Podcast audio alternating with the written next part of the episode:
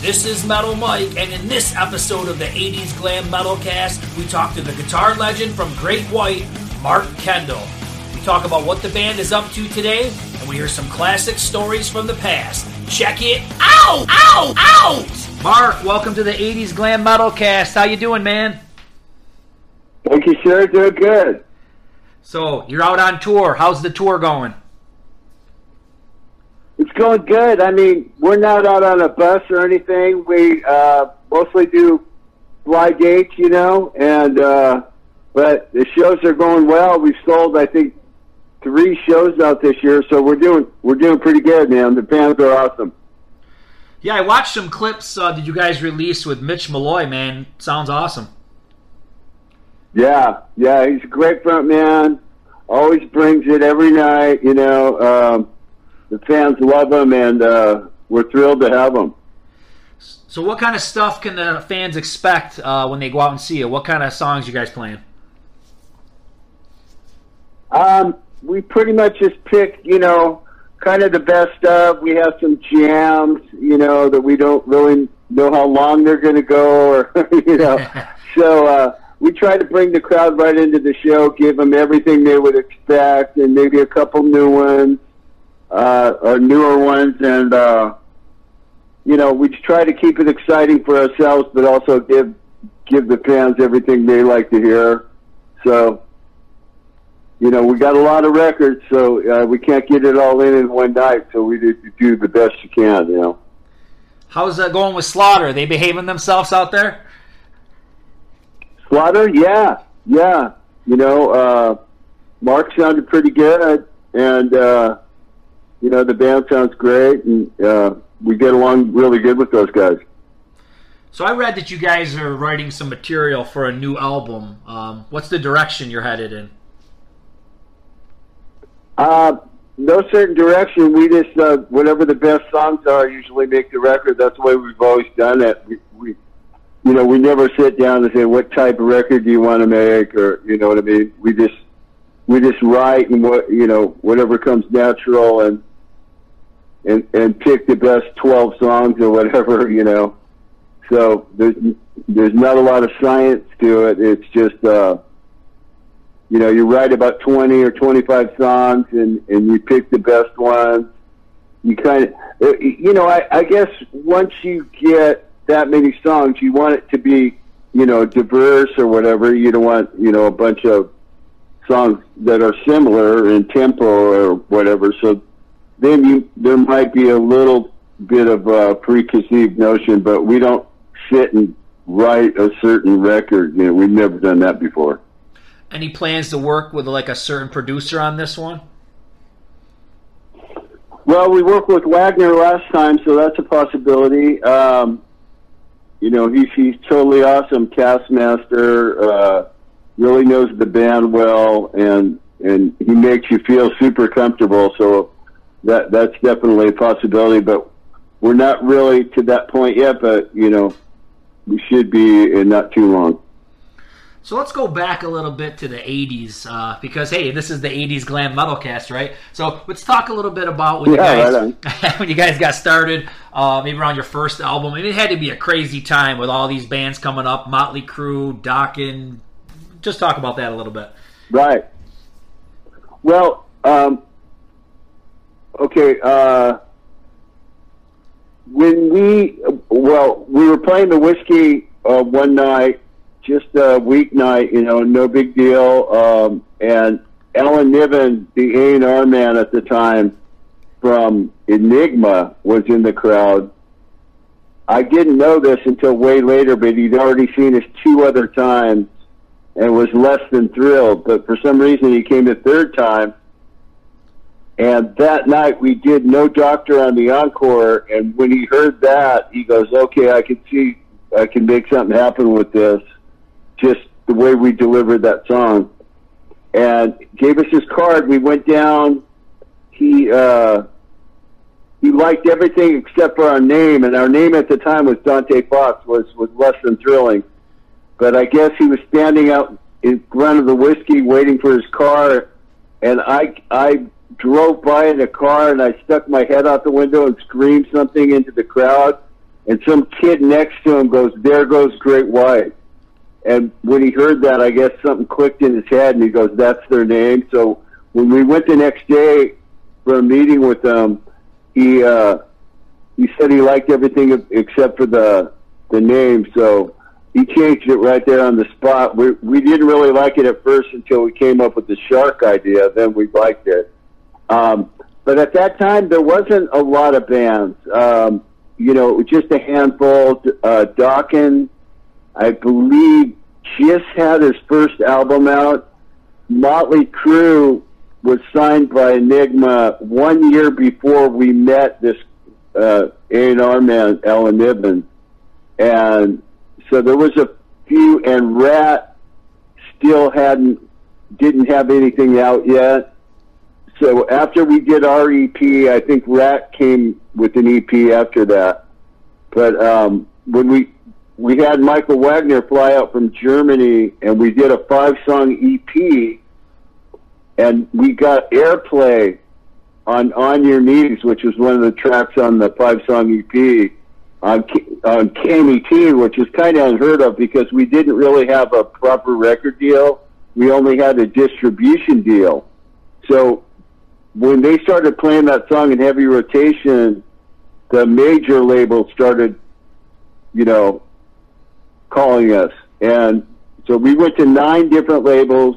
We got on EMI America, which only had Queensryche at the time, and you know other as far as art ilk, and uh, we thought we'd get more attention if they didn't have a huge roster, so we went with that label. We we went over to to the UK and toured with Whitesnake for two months. Just you know, Scotland, Ireland, that that type of a tour, England, and then we went on tour. Oh, this uh, first. Let me. Yeah, after we made a full length album, EMI America, then we went on tour with Whitesnake in 1983.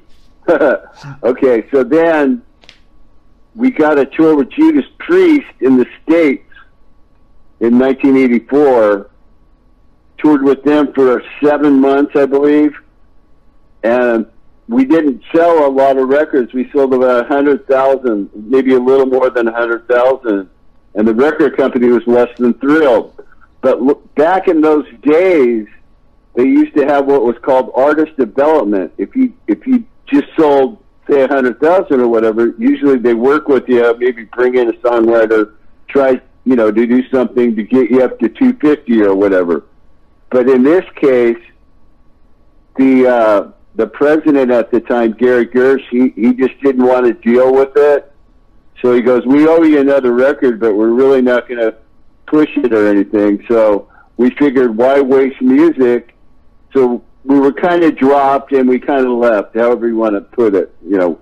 So we went through 1985 with no deal and then the father company to EMI America, which was Capitol Records, an A&R guy came down and saw us at a club in San Juan Cap- Capistrano, California, at a place called, um, God, what is the name of that place? I can't remember. But anyway, uh, the Coach House. Anyway, he, he, a guy called Ray Tuscan came down and he signed the band that night to Capitol. So here we go. So at that time, we had just put out a record on our own called "Shot in the Dark," just by with borrowed money and you know getting deals on studio time and kind of forcing it. And then uh, so Capitol Records put their their name on that, but didn't really push it we only did four shows after we got signed with them, and they said go in the studio and make a, a record. So that's when we came with Rock Me, you know, Lady Red Light, and all those songs. So it was pretty much our second opportunity. It was a do or die situation. We were very lucky and got a big hit with Rock Me, and uh, you know, the rest is history. I mean, you know, we've been going plugging along ever since. So that must have been like a relief and, and, and, pretty exciting because here it is, like you guys had kind of struggled with the first few albums, and then man, when you guys hit, yeah, you hit big. Yeah, mainly because, well, this was the first time that we'd ever made a, a, a record from scratch with a major label without having to give them a demo or, you know, Yep. uh, you know what I mean? It was like, go make a record. So we made a record from scratch with a major label. That was the first time was when we came with Rock Me and all that. So So that, that was kind of a thrill. that's a so that was a million seller, and then hey man, lightning strikes twice, right? Then you're it's two million for twice shy, right? Yeah, about about two and a half million for Twice Shy. Um, I think one point eight million or something like that. It's over two now, both of them, and uh, Twice is over three. So all together with all the greatest hits, that you know, we had a greatest hits go gold a couple years ago. Um, every time we put out new music, they come with some some kind of package. You know what I mean? So altogether, we've sold close to 11 million, probably, which it isn't setting the world on fire, you know, as far as our peers and stuff, but it's pretty good. You know, we came from a garage and we played in people's backyards, you know, so we pretty much started out pretty crappy and we got a little better from, you know, just jamming together and going out and grinding it out and playing everywhere we could. And, you know, we, we definitely had a dream and we tried to play it more than what we thought everybody else was playing, and which meant a lot of times we played three, and uh, just to try to get our name out there. And I remember talking to the singer. I go, "Let's treat treat this like a Tide commercial. It's like when you go to the store, you always buy go to get laundry detergent. You always go to the Tide because you always see that commercial, you know." And so we're thinking, if people see our band everywhere, everywhere they go, you know, we'll kind of brainwash them into liking us. and put, you know, and plus, you know, kind of put ourselves in a position to get lucky instead of just playing a couple times a month. You know, let's play six days a week if we can. You know, so it was a lot of work. We did that for about eight years. You know, and finally, uh, the right guy was in the crowd and and things came together.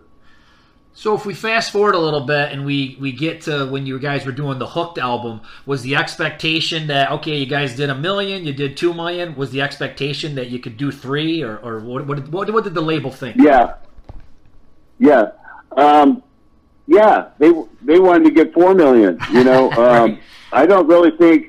At least this is just my opinion, and a lot of the fans like that record, but I, I don't think we we quite had what we needed on that record. I don't think. Uh, I think we kind of rushed through that. I think maybe we should have done something different with the production. There, there's a lot of you know afterthoughts on my end. Uh, I don't know what the other guys think, but I don't think. I think we should have really stepped up our game. Right there was a great opportunity, and I think we kind of fell a little short, at least in my opinion. Well, if I don't know if you knew Nope. what was going on last night, if that that was me, but I posted uh, the big goodbye last night, and uh, people were going crazy over on Twitter. Yeah, I saw that. Um, you know, we play that in the set, and people uh, still like that tune. You know, so yeah, that's that's pretty pretty rocking. Somebody mentioned I saw I saw in your tweet. Uh, somebody mentioned you know this video is kind of weird. There's no bass player, and, and it was kind of a semi joke on our end because at that time we didn't have a bass player. Um, Tony Tony Montana, when he joined the band, he was actually a guitar player, but he just played bass just for a gig type thing. Like he could play bass, I guess, good enough to get away with it. But I, I don't think he thought the band was going to last, you know, an eternity. So after four years, he wanted to play guitar again. So he kind of he he could have probably stayed in the band, but we could tell his heart wasn't in it. So we told him, "Go play guitar, dude." I go, "I'll come to your show," You know. um, so we got Dave Spitz. He, he was. They called him the Beast. Um, I don't know a lot about his career. I know his brother is in Anthrax. He plays guitar, but uh, Dave's a great bass player. So he played on Psycho City. But after the album, he just went home and then we had to hunt for a bass player. So when we did that video, we didn't have a bass player. So we did the video without one, and, and that's the first time I've ever heard anybody notice that. Yeah, that was pretty funny. That was actually Greg from uh, Van Halen Rising. There, he he noticed that, and uh, I did too because I noticed a lot of other videos. Let's say if the guy wasn't really in the band anymore, they put some like you know scab guy, just maybe show him for a split second. You know, you never really Yeah. saw his face. So so that was funny that you guys did that.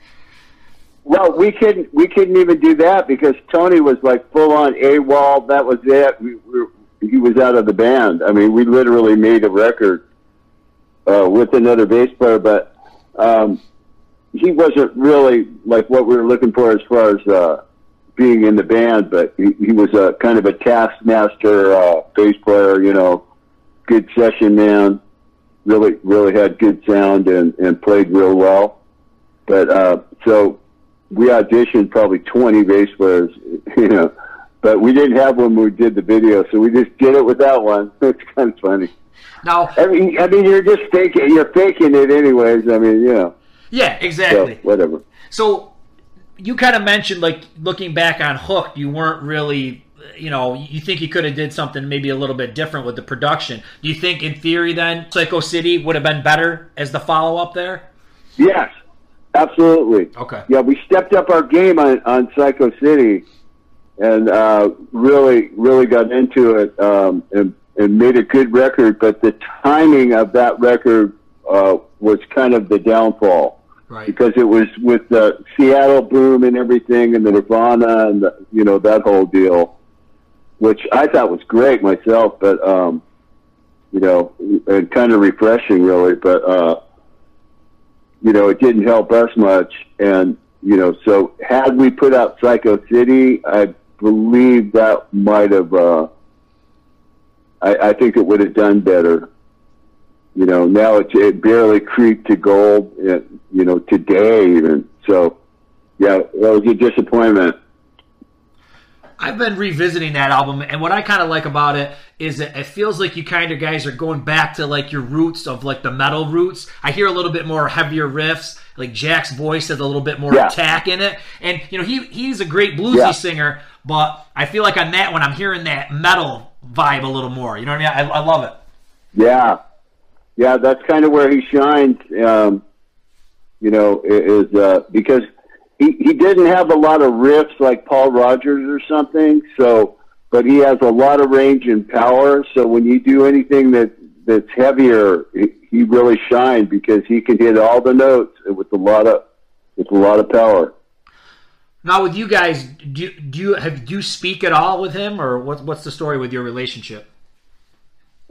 Um, you know, I haven't spoken to him in a long time. Uh, you know, I guess he's out there trying to do it. I, I know, you know, has to cancel shows and stuff like that. But uh, yeah, it, the situation was never um, like I hate you, you know, or some big fight or anything like that. It was just it all had to do with substance abuse and you know him not taking care of himself and unable to perform. You know, so we just told him to go get well.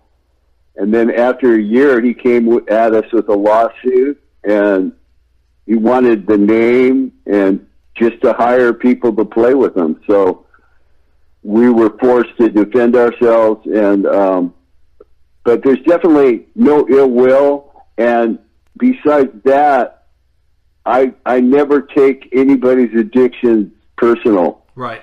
Because uh, I work with a lot of people with addiction problems daily, and that's one thing I never take it personal because I know it's a difficult thing to get away from. You know, so it, it's a tough situation. Yeah, I think with you guys, and why you probably it gets brought up a lot is because when you look at, if I look back, I look at Steven Tyler, Joe Perry, Richie Sambora, Bon Jovi. You know what I mean? You guys were kind of like that duo, so that's probably why it comes up. You know what I mean? Absolutely. Absolutely. Absolutely. I totally agree with that. You know, it's really unfortunate. You know, uh, we went as long as we could until literally, you know, he had walkers and, you know, colostomy bags and, it, you know, it was just, a, it was just a horrible situation, you know, and, uh, we're all healthy and sober and it, it's very difficult when you're in that situation. And we still have the energy to play music, so it started out just getting somebody to fill in. We even had Jani Lane in the band for like ten shows. Oh yeah, I read that. And, yeah. and then he he just couldn't return, you know. And now he's out there. He's kind of struggling, but I, I guess you know he's able to play, and God bless him. Yeah, and you know, look at so many bands. I mean, people people you know want to cry that the original guy isn't anymore, but but you look at uh, Queensryche, um, Foreigner. Uh, you know, the list goes on. There, I mean, there's a lot of people that have moved on with Yeah. different vocalists. So Yeah, and it, it and it tells you how important the songs are. I mean, I was talking to this one guy. I go, you know, okay, who wrote "Spirit in the Sky"? You know, it's the greatest song ever, but nobody knows who wrote it. I mean, a few do, but you could ask twenty people on the street, and I'll bet nineteen out of nineteen of them wouldn't have a clue. uh, you know, people go see Foreigner, and not even Mick Jones is there half the time, and no one seems to care because they love the song so much and they're delivered so well. You know, um, I know Jeff Pilson does an excellent job at, at formulating uh, the vocals and making sure everything's perfect. And Kelly Hansen does a wonderful job. And you know, they have session guys that just play the songs perfect. So, um, you know, sometimes it just doesn't work out with the original guys. I mean, Foghat just has the drummer, you know, but the songs, the songs outlive the bands anyways. I mean, we're going to die and our songs are still going to be, you know, go on. no doubt. So, when you see this uh, this tour that's coming out, um, Motley Crue, Def Leppard, Poison, do you think that's good for Great White? love it.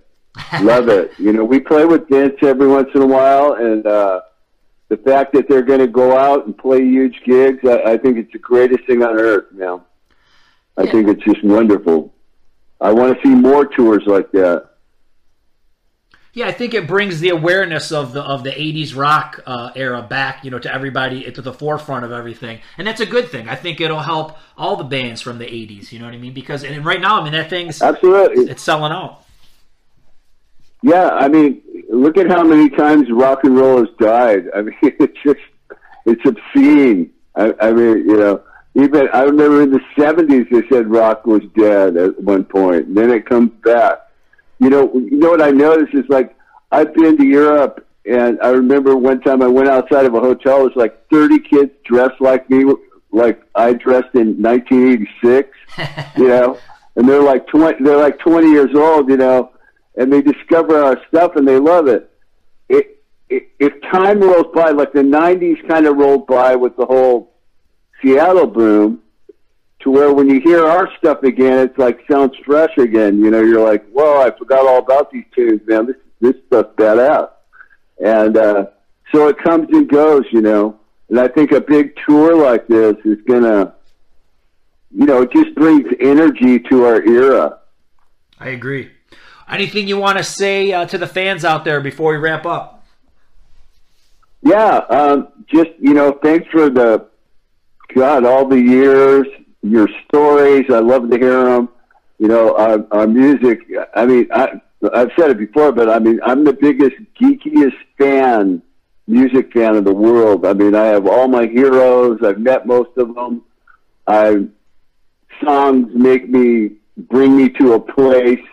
You know, certain songs with what I was doing at that time, and for our music to be part of our fans' lives is like nothing less than the, a blessing. And so, thanks for you know growing up with us and being you know involved with our music and your loyalty. I mean, we we play today, and they're all out there singing the songs. It, it's just the greatest thing in the world, man. So, thank you. Mark, thanks so much for talking with me tonight, man. It was a pleasure. Okay, thanks for having me. That was a great conversation with Mark. He's a very cool dude. Want to give a special shout out to Blabbermouth, Brave Words, and Sleaze Roxx. They all pick up my story, so make sure you frequent their sites and check them all out because they're all just a little bit different. Next episode, is with Joe Lynn Turner.